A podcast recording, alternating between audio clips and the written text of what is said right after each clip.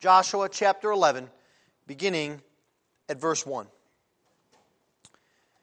When Jabin, king of Hazor, heard of this, he sent to Jobab, king of Madon, and to the king of Shimron, and to the king of Achshaph, and to the kings who were in the northern hill country, and in the Arabah south of Chinneroth, and in the lowland, and in Naph Ahothdor on the west to the Canaanites in the east and the west, the Amorites, the, Hittites, the Perizzites, and the Jebusites in the hill country, and the Hivites under Hermon in the land of Mizpah. And they came out with all their troops, a great horde, in number like the sand that is on the seashore, with very many horses and chariots. And all these kings joined their forces and came and encamped together at the waters of Merom to fight with Israel.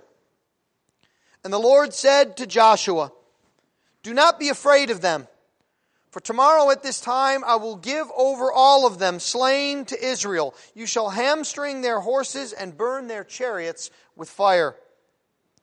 So Joshua and all his warriors came suddenly against them by the waters of Merom and fell upon them. And the Lord gave them into the hand of Israel, who struck them and chased them as far as Great Zidon and Misrephoth Maim, and eastwards as far as the valley of Mizpeh. And they struck them until he left none remaining. And Joshua did to them just as the Lord had said to him. He hamstrung their horses and burned their chariots with fire. Thus far, the reading of God's holy word. Let's pray for his blessing upon it. Let's pray together. O Lord our God, we ask that you would reach us by your word, for your word is life to us. We ask by the power of your Holy Spirit that you would stir faith in us, that we would trust you more today than we did yesterday, and more tomorrow than today. Help us, O Lord, to glorify you in all that we do. This we ask in Christ's precious name. Amen. Let me ask you a question this evening. Do you fear the world? As you turn on your television screens or read your newspaper and see and hear the things that are going on in the world, does it make you afraid?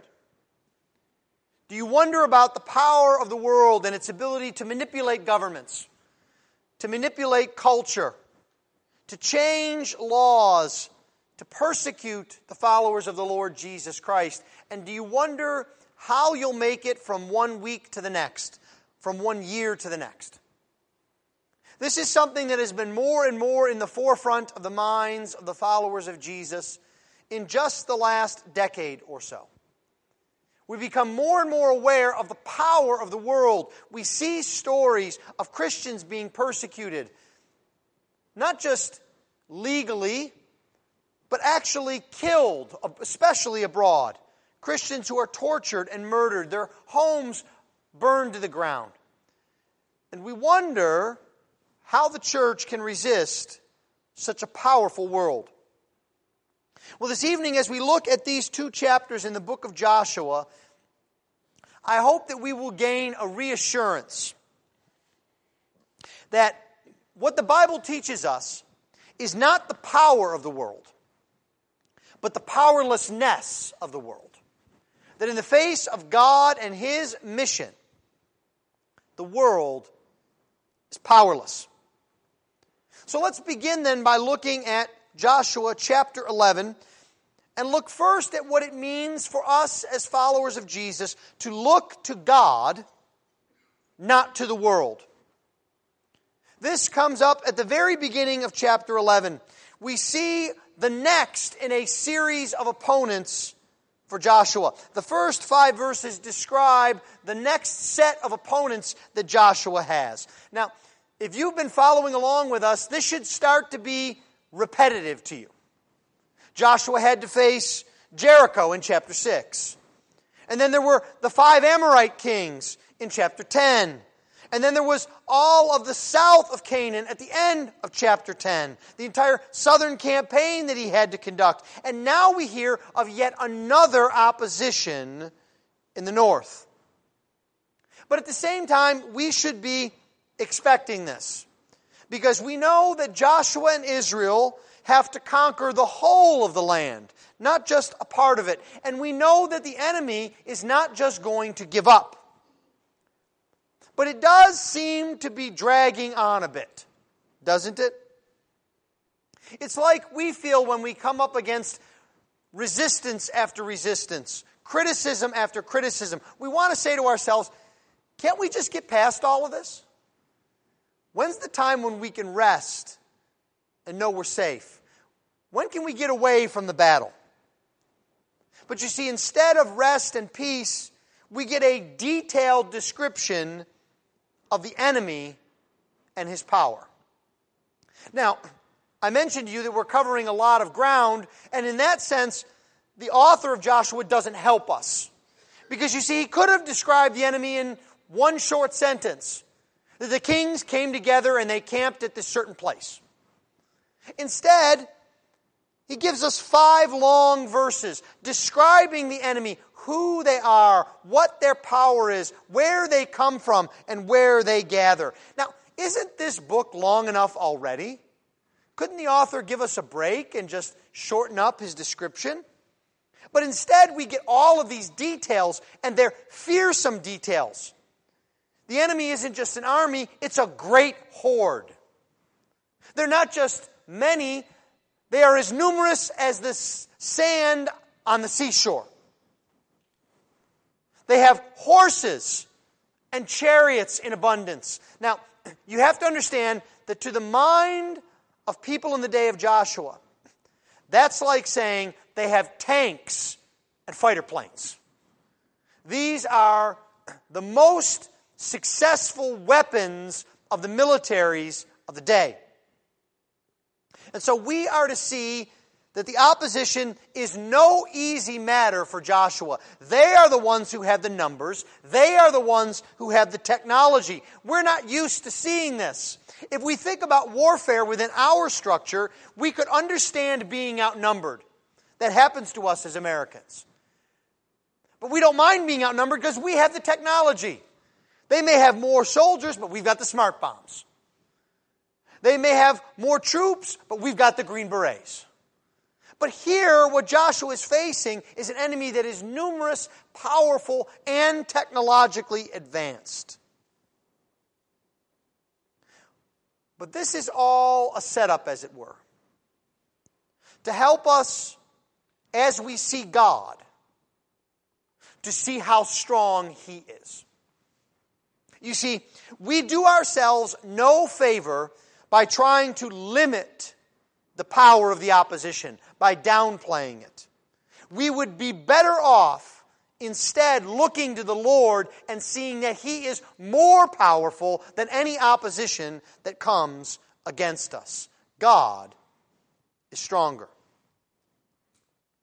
And then we are introduced to the sufficiency of God's help.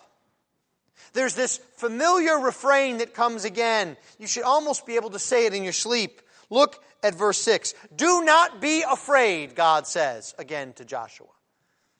Now, I think we need to put that into our mind's eye.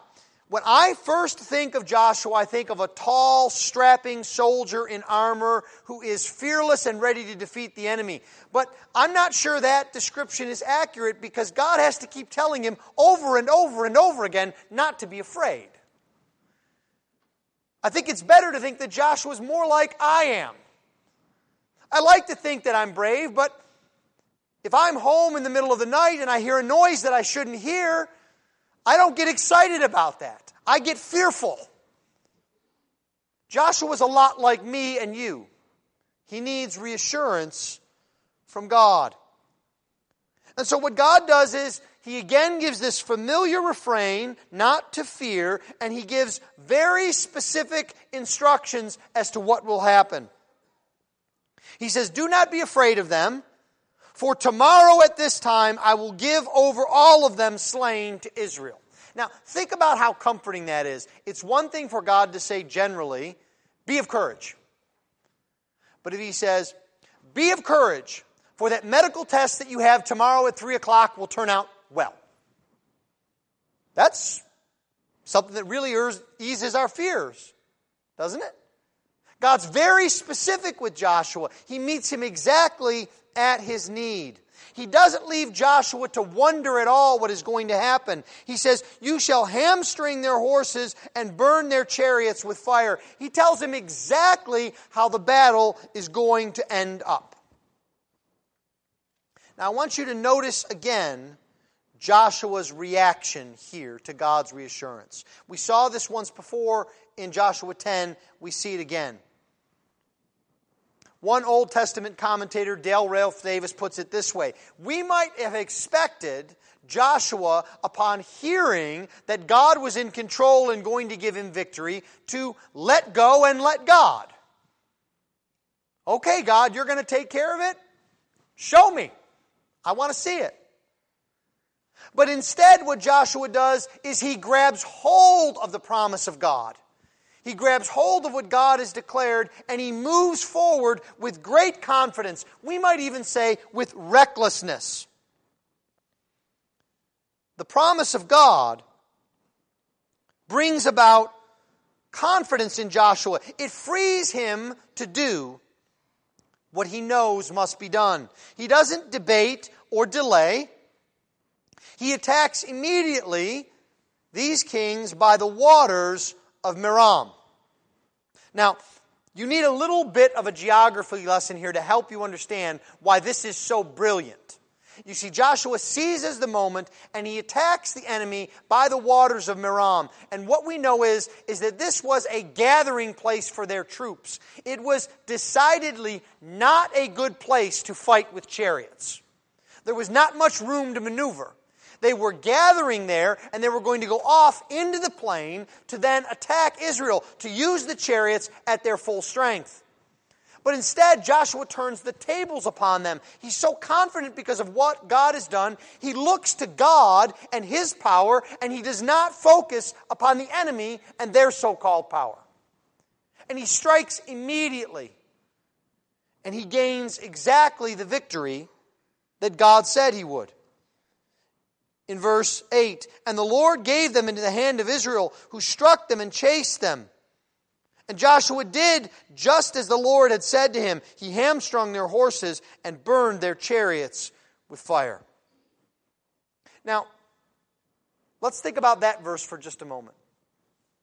Why would Joshua do that? Why would he hamstring the horses and burn the chariots? It kind of reminds me have you ever been annoyed watching a movie where there's a fight between the good guy and the bad guy?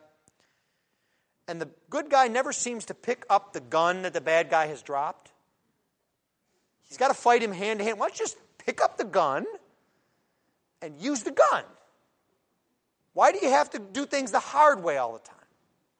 Why doesn't Joshua take these chariots and use them as ancient tanks, if you will, against the enemy. Some say it's because Israel didn't know how to use chariots. They didn't think they were worth anything, so they just burnt them up. But I don't think that's what's going on here. It seems to me that God is showing Israel something. What God is showing them is that they are not to trust in chariots or in horses, but they are to trust in God. As a matter of fact, that's exactly what Psalm 20, verse 7 says. Some trust in chariots and some in horses, but we trust in the name of the Lord our God. Joshua looks to the Lord, not to the world. But then there's a second thing that we see that is going on here, and that is that God's ways are not our ways. There is another important thing for us to remember in all of this text, and that there is a time lapse going on. As we read through this text, it seems short, this entire campaign that Joshua is conducting. We might even think it happens all in one summer. But that's actually not what's going on. It's not what God has promised. God actually promised to Moses and to Joshua, starting in Exodus 23, that he would not drive the people of the land out in one year, because if he did, wild beasts would come in and multiply. He said, Little by little I will drive them out from before you, until you have increased and possessed the land. God's power works like that. Seven years go by in this conquest. Far more often than not, God's power works slow and steady rather than in flashes. Now, what does that mean for the Israelites? What that means is day after day, they would have had to trust God. Day upon day, they would have had to follow God. And there is something to be said about persevering in the midst of the ordinary. Do you think about that in your own life? You see, as you follow the Lord, as you deal with difficulties and circumstances that are before you, in the midst of all of that, you've got to do things like brush your teeth, clean the bathroom, eat, wash the dishes. The everyday things of life are in the midst of the great struggles that we experience because that's how God works in our lives, slowly and steadily, rather than in fits and starts. But there's another question that I think that comes up to us that we would ask ourselves. Why did no one of the peoples try to make peace with Israel? Have you thought about that? Joshua burns Jericho to the ground. And he defeats the kings west, or excuse me, east of the Jordan. He defeats the kings in the south of Canaan. Why does not someone get the same idea that the Gibeonites get and say, you know what? Maybe we should have some kind of a peace treaty with Joshua. Do you notice that over and over again, even though Joshua is called to conquer the land, it's the Canaanites that are attacking. They're constantly coming after Joshua and Israel. Why is this? It's not as if they had to destroy Israel. It's not as if they had been thinking for generations about destroying Israel. Yet they're passionate about meeting Israel in battle over and over again. And I think the answer is that God's ways are not our ways, and that it is a fearful thing to fall into the hands of the living God. You see, the text actually gives us the answer. This was God's doing that they kept attacking Israel. Look at verse 20. For it was the Lord's doing to harden their hearts, that they should come against Israel in battle, in order that they should be devoted to destruction and should receive no mercy, but be destroyed, just as the Lord commanded Moses. You see, God had hardened their hearts. This is what we refer to in the Bible as a judicial hardening. That is, God is bringing judgment upon these peoples. Remember, they had already been judged as guilty. That's what God tells Abraham way back in Genesis chapter 15. They are guilty. But he said their iniquity is not quite full. They have already been judged guilty. Now is the time of the execution. That's what God is bringing about. Now, this can make us uncomfortable, can't it? Who is God not to give these people a second chance? But before we speak like that, we'd better stop and consider God's sovereignty. Because it is a fearful thing to fall into the hands of the living God. When you make an enemy of God, you are right to be afraid. We may not need to fear the world, but fear Him who has power to cast you body and soul into hell. But then there is another turn that shows us the other side of the coin. We see this in verse 21 and following, we see that it is a fearful thing to fall into the hands of the living God, but there is no fear for those who are in God's hands, who are a part of his people.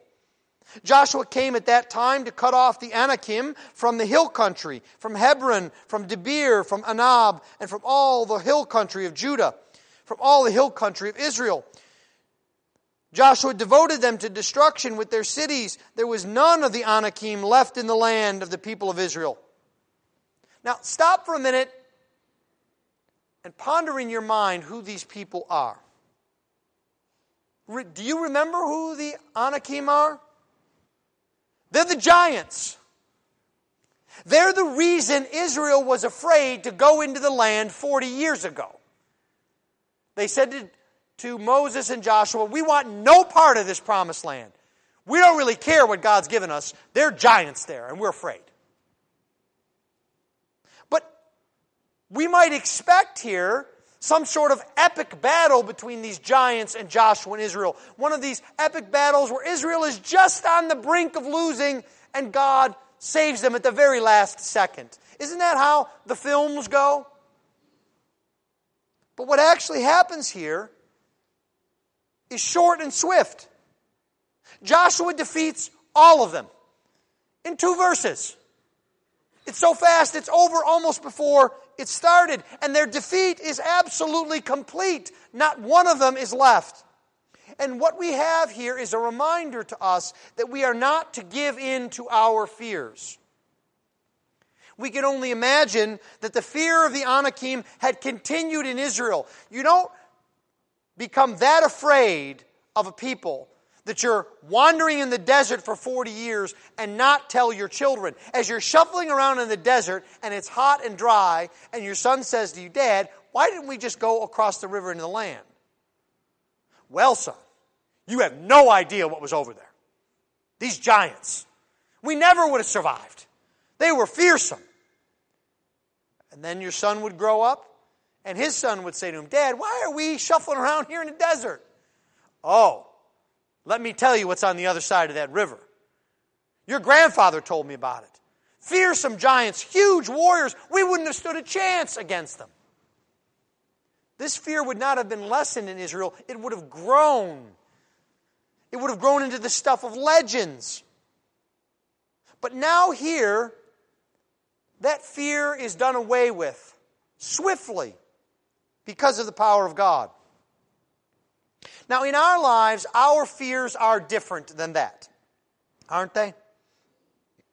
But when we look at God, His sufficiency is the same for us as it was for Joshua. How different are the results when we are in God's hands because we have a relationship with Him? Without that relationship with the Lord, to fall into the hands of the Lord is a fearful thing of judgment and wrath. But if we know the Lord our God by faith, if we are reconciled to Him by the work of the Lord Jesus Christ, then to be in the hands of God is the safest place we could ever possibly be. Now, finally, in conclusion, we turn quickly to chapter 12. It's a long chapter. It's a repetitive chapter. That's one reason we didn't read the whole text. It goes on over and over again describing Joshua defeating all of the kings of the land. Just because it's a bit long and just because it's repetitive doesn't mean it doesn't have anything to teach us. And what this chapter teaches us is a monument to God's faithfulness. And the first monument to God's faithfulness is that all of God's promises are yea and amen. The, the, text shows us the sure nature of the Lord's promises. And what it begins with is a recount of the conquest east of Jordan. Now, this is intentional. This is the conquest that happened before Israel crossed the Jordan, before they got to Jericho. You may recall that there were tribes on the eastern side of Jordan, and Israel defeated them, and two and a half of the Israelite tribes said, you know, this looks like some pretty good land. We would like to live here if we could. We'll come across and help you fight, but when everything's done, this is where we want to live.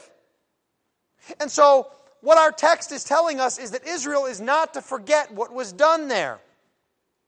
And it's a good reminder to us that God has no second class people. Because it would have been easy for Israel to look at that portion of Israel that stayed on the other side of the river and say, well, you know, they're sort of Israelites. They live on the eastern side. They're really not full Israelites. But what God wants us to know and to remember is that His people are united.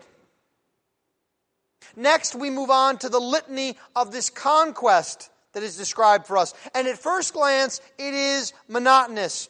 It describes each one of the kings that are defeated. And it's almost like you could picture in your mind's eye Joshua with a large tablet. This king, one. That king, one. Another king, one. And then at the end, he adds them all up and he says, in all 31 kings. That's a lot of ones. It's a lot of kings. It's a lot of repetition. But this monotony, what does it look like if we look at it in the big picture? In the big picture, what it means is every single thing that God had promised, He brought to pass. This was a promise that He brought to Joshua. That even before Joshua, He brought to Moses. That even before Moses, He had brought to Abraham. The commentator Dale Ralph Davis puts it this way This is not as if it is a monotonous list. This is almost as if these are lyrics to a song describing the faithfulness of God in fulfilling each and every one of His promises. There is one final thing we can get from this list, and that is an opportunity to recount God's goodness we are usually in the habit of thinking of God's goodness generally. And the problem with that is, is that it robs us of the blessings that He provides for us. You all know, and we've spoken about it again this evening, that we pray particularly. I want to encourage you to be thankful particularly. Because if we were to rehearse detail by detail all of the blessings that God has given to us, we would first and foremost see how dependent we are on God. Secondly, we would see how good God is to us. And thirdly, we would trust God to bless us in the future. This counting of the blessings and the fulfillment of the promises goes beyond the promised land. It goes beyond Joshua and Canaan. We should look forward to the final victory that comes in our Lord Jesus Christ. The final victory that He will bring when He returns, when He fulfills every promise that He has made to us in His Word. When our minds and eyes are focused upon God and His promises, we're not caught up in the world. And we're not tempted to think that the world is more powerful than it is. When we look upon God, we see that He is the one who is sovereign and powerful, and that the world is really powerless. Let's pray. Lord our God, we thank you for your word. We thank you for the way that you bless us and encourage us through it.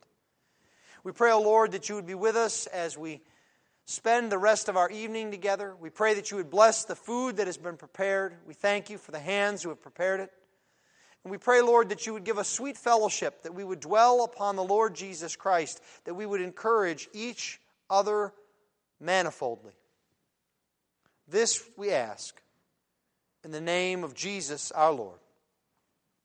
Amen. If you please stand for the Lord's blessing. And now may the grace of the Lord Jesus Christ and the love of God and the fellowship of the Holy Spirit be with you now and forever. Amen.